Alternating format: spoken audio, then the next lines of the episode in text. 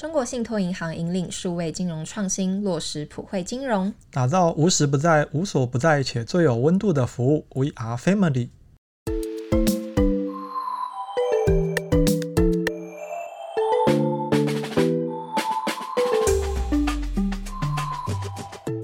从财经大小事聊到省钱小秘诀，一起打造属于你的理财金字塔。欢迎收听，不管啦，给我钱。大家好，我是海晴，我是强尼。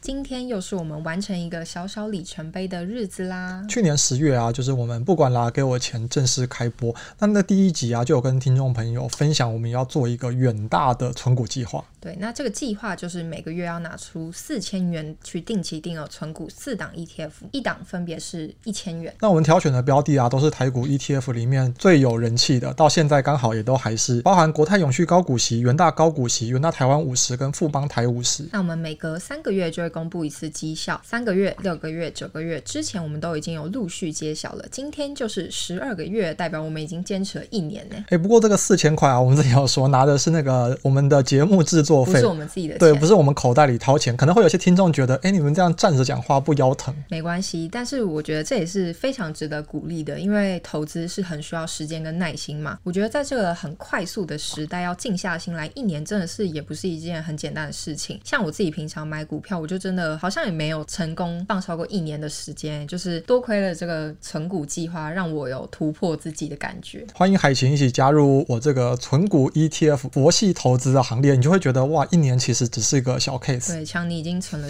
可能十年了，不知道有没有听众是从我们第一集就一路追到现在的？有的话，那真的很厉害，可以算是铁粉这个等级。一定要留言告诉我们，就是给你一个回复，你给你一个赞。会不会最后都没有人这个在下面留言？可能需要出动，然后抽奖送海琴的签名照才有办法。这个可能有点难，我们就还是不要继续闹了。就是言归正传，我们终于要来公布我们四档 ETF 的定期定额绩效啦。那我们的扣款日啊是选在每个月的十九号，那因为是固定的，所以其实这个方法就叫做定期定额。第一期是二零二二年的九月十九号，第二期就是一个月后十月十九号，以此类推。那如果啊扣款那天刚好遇到假日的话，系统就会顺延到下一个交易日。当我们领到现金的时候，我们股利也会再去投入，目标就是要创造复利。接下来马上就来揭晓这将近一年时间的报酬率成绩单。考虑啊，这个做这个影片需要后置的同学们帮我们上一些字幕啊什么的，所以统计时间啊，我们算到九月六号。好，那首先呢就是两档高股息 ETF，国泰永续高股息零零八七八，总股数是六百九十股，成交均价是十七点六元，损益金额是正的两千三百三十二元，十九点十九趴。元大高股息零零五六，总股数四百三十一股，成交均价是二十八点四九元，损益的金额是正的三千零二十九元，是正的二十四点六六趴。再来是两档追踪台湾五十指数的 ETF，元大台湾五十买到的总股数是九十八股，成交均价一百一十八点四元，损益金额是正的七百一十四元，六点一五趴。另外一档是富邦台五十，总股数买到了一百七十五股，成交均价六十八点零三元，损益金额是正的八百零四元，六点七五趴。那我们把这四档 ETF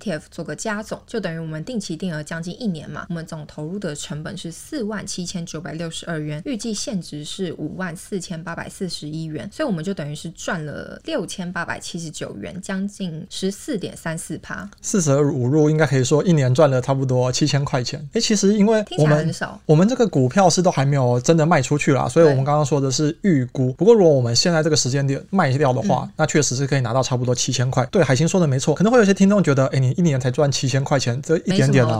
对啊。可是我觉得，因为我们投入的金额不多，就是正是这个因素，就是更可以让大家去了解，就是因为看我们节目的人，可能大多数都还是小资族嘛，所以每个月要四千块钱拿出来，就是其实大家应该都是可以刚好算是无痛可以办得到啦。甚至是如果你是大学生有在看的话，你可能打工拼一点你也拿得出来。像海琴自己大学打工这么拼，四千块应该也不是一个非常有压力的事情。可以，就大概一个礼拜就赚到了。原来是一个炫耀，但其实我们要做这个四千块的意思就是，不管你是小资族或者是比较中资一点的，都可以拿出四千块或者是四千块的倍数。那我们这报酬啊，当然是看报酬率会比较准确一点。说实话，这个十四点多趴的绩效啊，真的是蛮夸张的。呃，需要跟听众朋友们打个预防针。我相信啊，如果接下来可能到了三年或五年之后，我们再去看啊，平均一年的成绩不会这么好。对，没关系，反正我们就现在有十四点三四趴，就先讲出来炫耀一下。那我们们投入大概四万八千元，赚了快七千元。如果啊，我们再把投入的金额增加到一个月是一万块的话，那一年就是十二万嘛，所以我们就等于能够赚到一万七千多。那如果你是一个手头比较宽裕，可能已经工作了几年，那可以拿比较多钱来投资，又或者是你可能住家里，因为不用付房租嘛，那可能爸爸妈妈很好，早餐啊、午餐啊、晚餐都都帮他们出的话，那我们一个月拿三万块来投资，这样一年呢、啊、就可以投资三十六万，这样子你一年的时间就能赚到超过五万一千块钱。对，相信如果你也是有在定期定额的听众朋友们，都能够帮我们一起证明这件事情，因为现在网络上也有提供试算的服务的网站嘛，也是很多，就是欢迎大家都可以去验一下真假。至于啊，这一年的成绩为什么会这么好？相信聪明的听众朋友应该也都知道，关键就是在高股息 ETF 身上。对，因为就是 AI 啦，AI 就等于是财富密码啦。零零五六真的是直接冲上我们的第一耶，然后零零八七八是排在第二。那两档市值型标的零零五零跟零零六二零八，好像就变成有点像拖后腿。对，现在好像已经会得罪那个厂商，还是可以找我们业配。所以说这一年，或者比较精确一点说，这半年就是我们就是看 AI 表演，AI 股大惊奇。可以说一年之前啊，应该也。也没有几个人能想到会有今天，真的。不过关于高股息 ETF 超会涨，就是投资零零八七八跟零零五六要不要先卖等等的话题，我觉得前阵子我们有专门做一集详细讨论了，没有听过的听众朋友们可以先滑到前面去复习。那我想到啊，那个时候就是上片的时候，很多网友不是就在说什么哦，有 AI 就不 BI。这边因为我会台语，就跟大家解释一下，就是 BI 就是悲哀的台语。大家真的很有梗。不过因为那个 AI 股的上下波动很大啊，不知道我们这个节目播出之后还适不适用就是了。我觉得。应该还是很厉害啦，就是顺便大家回忆一下，二零二二年九月十九号扣款的时候，零零五六是买在二十八点二元，零零八七八则是买在十六点九二元。可是因为我们都不是先知嘛，不然我们早就有狠狠的这个 all in 进去卖房子 all in，现在赚翻了。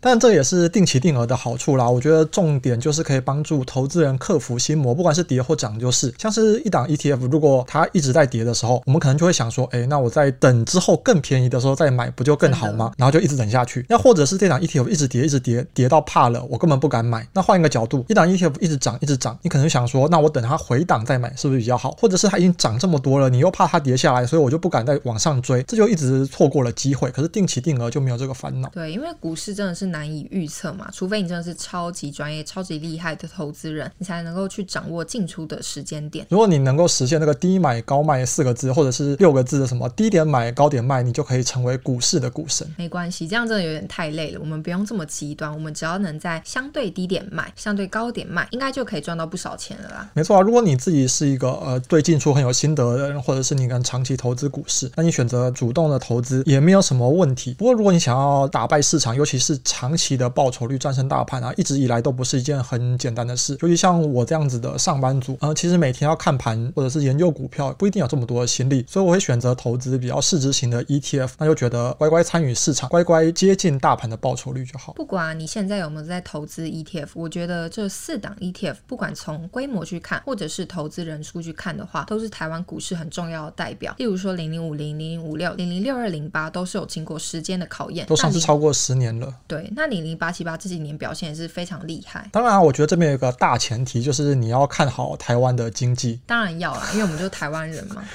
如果你不看好，其实也没有什么问题啊。但是我相信你，不管是投资台股的 ETF，或者是上市上柜、新贵的股票，都一样，都会难逃这个景气不好的拖累。那另外一个选择，你当然是可以，因为现在世界那么大，投资也是没有国界的。我们可以选择投资美股市场，投资欧股市场，或者我们可以靠 ETF 用很分散的方式投资全世界，也是一个方法。好，那这时候强尼就会说，关于投资美股还有投资全世界的话题，我们之后会再找一集详细分享。海晴真的很了解我，以后你就负责当那个代言人，你一个人主持就好。好，那今天节目剩下的时间虽然不够强尼发挥他的专业，好好去解释这个题目，那我们就来聊比较简单一点的，应该也是我们听众朋友们很关心的，就是最近台湾的 ETF 有什么大事值得关注吗？我觉得如果要分享的话，应该有两件事是 ETF 投资人应该要知道。好，那先讲第二件事好了，因为通常后面的都比较精彩。好，我就简单简述一下，呃，或者说讲一个大纲。第一件事我想要讲的是那个金管会决定要出手啊，管一管这几年很夯的 ETF 收益平准金乱象，这是是第一件事。那第二件事啊，就是高股息 ETF 圈子出现了一个超级怪物新人，大家可以去认识他，叫做零零九二九富华台湾科技游戏。大家应该都比较想要知道零零九二九吧，因为这档现在真的是超级热门，有一种好像每天在新闻上都一直看到它的感觉。欸、真的，因为我自己平常看我们家的这些网络新闻啊、财经新闻，几乎每天都有零零九二九的消息。可能呃，因为它是月配息嘛，每个月怎么样投资可以月领多少钱啊，或者是呃投资多少钱，我可能四十岁、五十岁可以领多少股息，真的是很热门。只能说高股息 ETF 啊，一直都是台湾投资人的最爱，而且啊，好像每一年都有很厉害的呃新人新选手出现。在我开始投资之前啊，最有名的就是零零五六嘛。那我刚开始买股票的时候，就变成好像大家都在聊零零八七八。所以可以从那个投资的年纪来看，现在红的是什么？零零八七八是在二零二零年上市的嘛？那那个时候它就很红了。隔了一年啊，出现了一档叫做零零九零零。不过从今天这个时间点回望啊，它就是评价比较极端一点。二零二二年啊，我觉得有一档很红的是零零七一三，它当然不是那一年上市的，它已经好几年了。不过因为绩效啊、配息都不错，加上去年的时候它改成季配息，所以又红了一波。所以今年二零二三年就是属于零零九二九的时代吗？就是台股第一档月月配 ETF 真的有这么厉害吗？我觉得光从数字上来看啊，应该就可以让听众觉得它有多神奇。零零九二九啊，是今年六月九号的时候挂牌上市。它刚上市的时候啊，规模是在五十亿元。到了九月六号，也就是今天，时间还不到三个月哦，它的规模已经冲到五百三十二亿元了。哇，真的很厉害！好希望这个事情是发生在我的那个银行里面，就是直接户头的账户。对，那那个现在最多人投资的高股息 ETF 零零八七八，当初也是花了一年半的努力才走到超过五百亿元。那零零九二九它真的是超厉害，未来的走势真的是不容小觑，值得我们一起好好的来观察一下。因为现在这样等于就是它已经是台股高股息 ETF 第三大嘛，搞不好很快就可以挑起这个战争，就是跟零零五六还有零零八七八。一个新同学来说，真的是很不可思议。以后啊，可能就是那个高股息 ETF 三国鼎立，零零五六、